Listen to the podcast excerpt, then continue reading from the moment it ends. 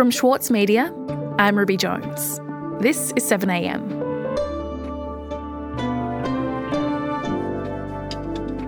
A Labor government has handed down a budget for the first time in nine years. It isn't the budget that many might have imagined back in May when the party won the election, and it lands as global economic conditions continue to deteriorate. Last night, we got the pitch that tells us how this Labor government thinks it can contend with that challenge and what it plans to deliver for Australians. So, what's in it? Who does it benefit and who is missing out? Today, Chief Political Correspondent at the Saturday paper, Karen Middleton, on what's inside the Albanese government's budget. It's Wednesday, October 26. Speaker, from the Ngunnawal and Ngambri lands of Canberra to the Yagara and Yugambeh lands of Logan and right around Australia, we acknowledge country and we commit to a voice for First Nations people. Yeah. Speaker, this is a responsible budget that is right for the times and readies us for the future. Karen, you're in Parliament right now where Labor has just handed down its first budget, but it hasn't been that long since the previous one, the budget that was delivered by the then Treasurer Josh Frydenberg back in March. So, to begin with, why is it that we are getting another budget now, just seven months on? And I suppose more importantly, how different is this budget from the Coalition's version? Well, it's pretty different. Uh, and the reason we're having another budget is partly because of the global circumstances, the war in Ukraine and the other global pressures, other countries heading into recession, the uncertainties around the world, and partly the uncertainties in our own economy from flooding and pressures on the domestic economy generally we have a, a, new government that has different priorities, but also the last government's budget hasn't got it all the way through the parliament. So there's a number of measures in that last budget that are not, they may be signed and sealed, but they weren't delivered. And so there's an opportunity for the new government to claw back some of that money that was handed out in um, pre election spree. So for all of these reasons, they decided to have a budget just a few months after the last one. So where, where we're at is this is a kind of an in between budget it gives the government, the new government, the chance to sort of talk about what it wants to focus on, to change the story, if you like, about the budget, and to emphasise the economic circumstances are very difficult and that they're sort of warming people up to the idea that things are going to be tough for a little while. Now, this budget makes hard decisions for hard times. New policies have been largely offset across this year and next to avoid adding to inflation when price pressures are most acute.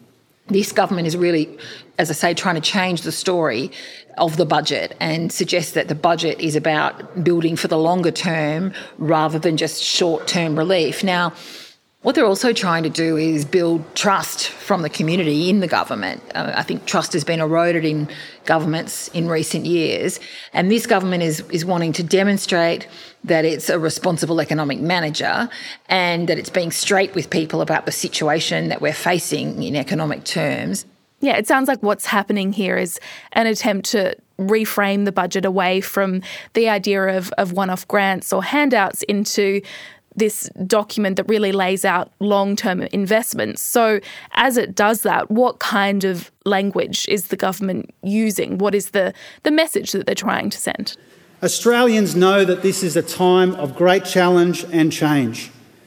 The global economy teeters again on the edge, with a war that isn't ending, a global energy crisis that is escalating, inflationary pressures persisting and economies slowing, some of them already in reverse. Well, there are a couple of words the Treasurer has been using a lot, and the first one is restraint.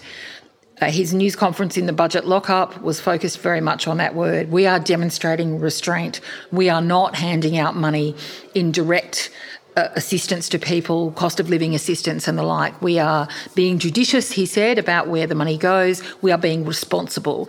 So they are trying to portray themselves as responsible economic managers that are investing in the future and in the longer term and not just a sugar hit of immediate relief. Now, how well that goes over with people is another question as we head into what is some pretty difficult economic times. If you look at the forecasts in the budget, things like wages will not um, outstrip inflation for another couple of years yet. Inflation is going to peak later this year, up above 7% before it starts to come down again. And it will be a couple of years at least, if not more than that, before it's getting closer to the ideal range that the Reserve Bank would like to see it in. Wages are growing faster now than they were before the election, but that welcome news is tempered by rising electricity prices and grocery bills eating into pay packets. And there's a really dire warning about electricity prices in this budget. The Treasury is assuming that electricity prices will go up by 20% this year and then another 30% next year. So, this is really the government saying you need to trust us. We're trying to build trust with the community, and you have to believe that we're doing all of this to stabilise the economy and to look after people. But there'll be some people who'll be wondering why they aren't getting any direct handouts now. Mm. Well, let's go into some of the specifics of what's actually being funded. Can you tell me more about what it is that this government wants to spend money on, where it's actually going? Well, they're focused very much on the things they promised before the election. Things like expanded access to childcare, making childcare easier to get and cheaper. Yeah. Cheaper childcare is a game changing investment in families, in our workforce, and in our economy. It will increase the paid hours worked by women with young children by up to 1.4 million hours a week in the first year alone. Wow. That's the equivalent of 37,000 extra full time workers. Paid parental leave, similarly, being able to split the leave allowance between two partners so that, that the caring can be shared and it enables both people to maintain their working lives.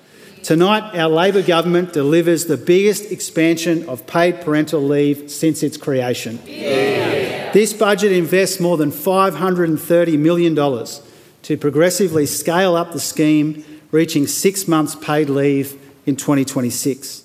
And then there's an awful lot in this budget about climate change. They've clawed back some money that had been allocated to projects within the Environment Department under the previous government and redirected it. And the interesting thing, I think, is that climate change is really um, very present throughout this entire budget. Australia now has a government that understands the generational and economic imperative of acting on climate change and a plan that provides stability to the energy grid and stability to investors. There's a lot of money for health, there's um, more money for COVID response ongoing. A lot of the priorities that you would expect from a Labor government, very heavy on First Nations, the um, money to implement the voice referendum, to work on violence in First Nations communities and violence against women in particular, more broadly in the Australian community.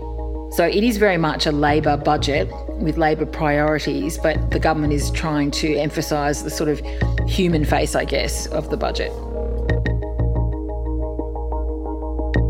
We'll be back after this.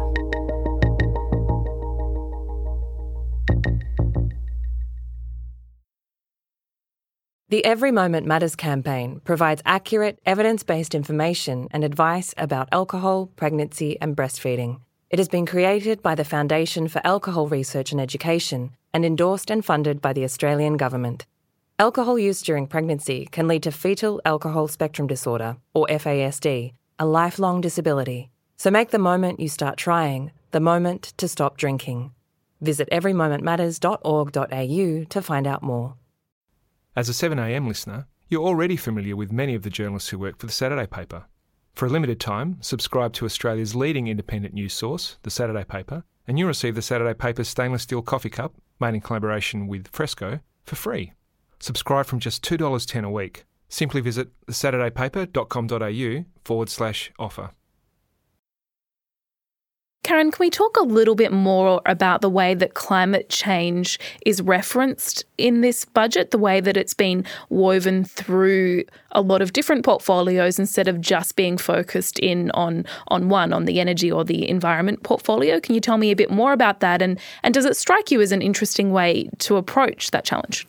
Our plan drives investment in renewable energy, which is cheaper energy, and delivers thousands of new jobs in the coming years, many of them in our regions. It's telling us, I guess, that the government's very, very focused on addressing climate change. And we've seen, as we know, that has been an issue in the past decade or so that's been a, a terrible blight on Australia, really, of being unable to move in the direction of climate action. And this government is moving very fast, relatively speaking. So they've not only reconfigured the public service to emphasise a climate change department, climate change and, and environment, but they're redoing energy policy, thinking about every policy area through the prism of climate change. So we're seeing their rewiring the nation plan being funded in this budget, which is about emphasising uh, getting away from fossil fuel driven energy to renewable energy sources.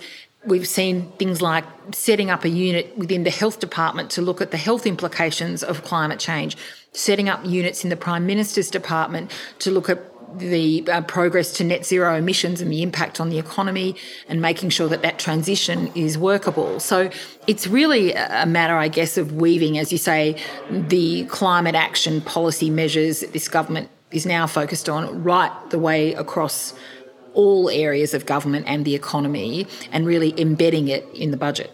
Mm. And can we talk a little bit more about housing? Because this was something that we heard about before the budget was even handed down this plan to build a million homes by 2029. So, after looking through the budget papers and seeing what their housing policy is in a bit more detail, can you tell me about how it is that it actually would work?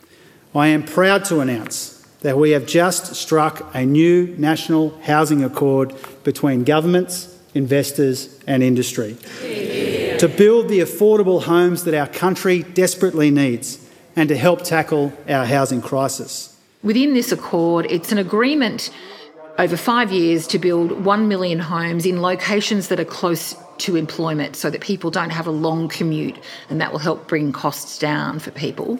Rents are through the roof and many families are struggling to keep up. Supply hasn't kept up with demand, which means too many struggle to live close to where they work. Too many are stuck on waiting lists for social housing.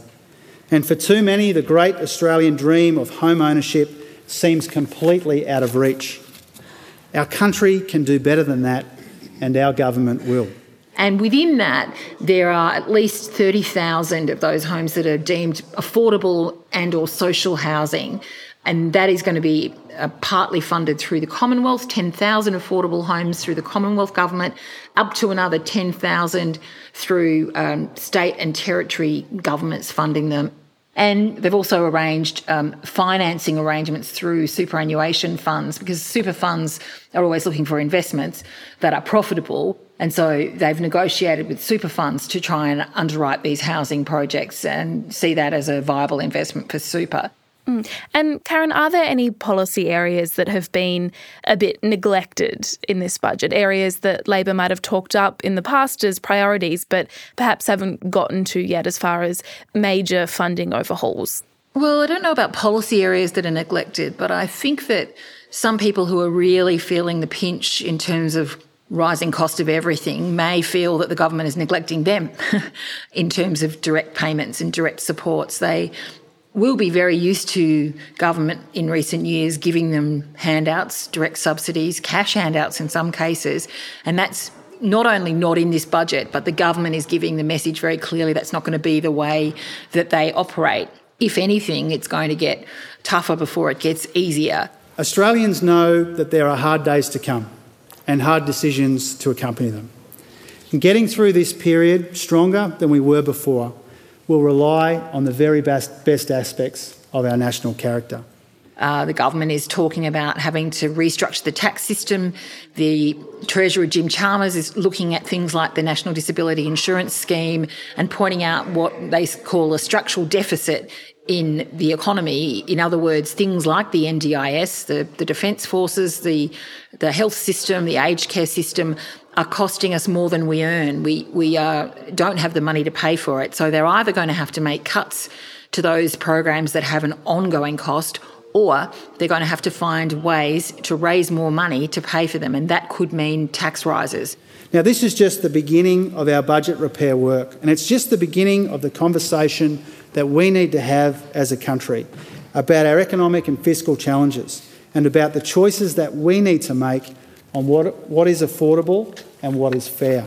Mm. Yeah, it sounds like this budget is taking a fairly broad approach, trying to invest in things like the environment and in housing without spending too much given the debt situation and the state of the global economy. So, stepping back and, and thinking about that in the context of, of this government, which is a, still a fairly new government, does this budget give you a, a deeper understanding of the kind of country that Labor wants to shape?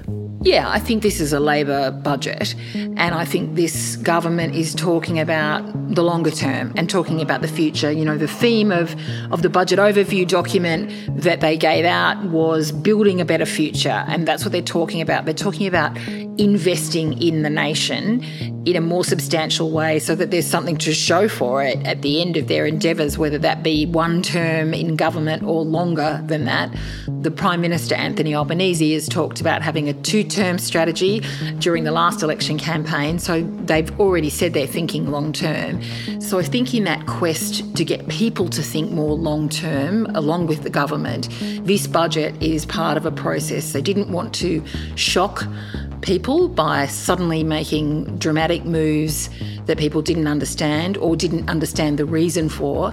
So, this in between kind of budget is changing the story, is explaining to people that they want people to understand the, the state of the economy, and then asking people to go with them on a journey of being more responsible. Now, it's going to be an uncomfortable journey, and we'll see how well they manage to persuade people that it's a journey that they want to take a future we can all have a stake in, all sharing in its success. A stronger, more resilient Australia with more opportunities for more people in more parts of our amazing country. I commend the budget and the bill to the House. Karen, thank you so much for your time. It's been great speaking to you. Thanks, Ruby.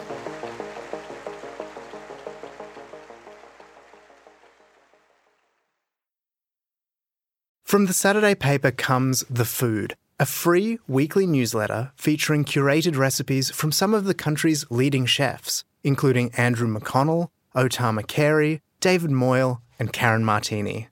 Cook what they cook by subscribing today at thesaturdaypaper.com.au slash newsletters.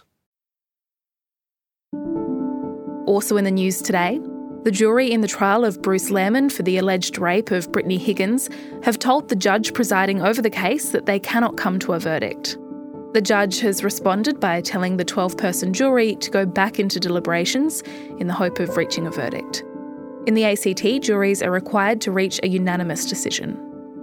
And South Korean and North Korean armed forces have exchanged warning fire near their maritime border. South Korean military officials said a North Korean merchant vessel crossed into what have traditionally been South Korean waters, but retreated after the South's Navy fired warning shots.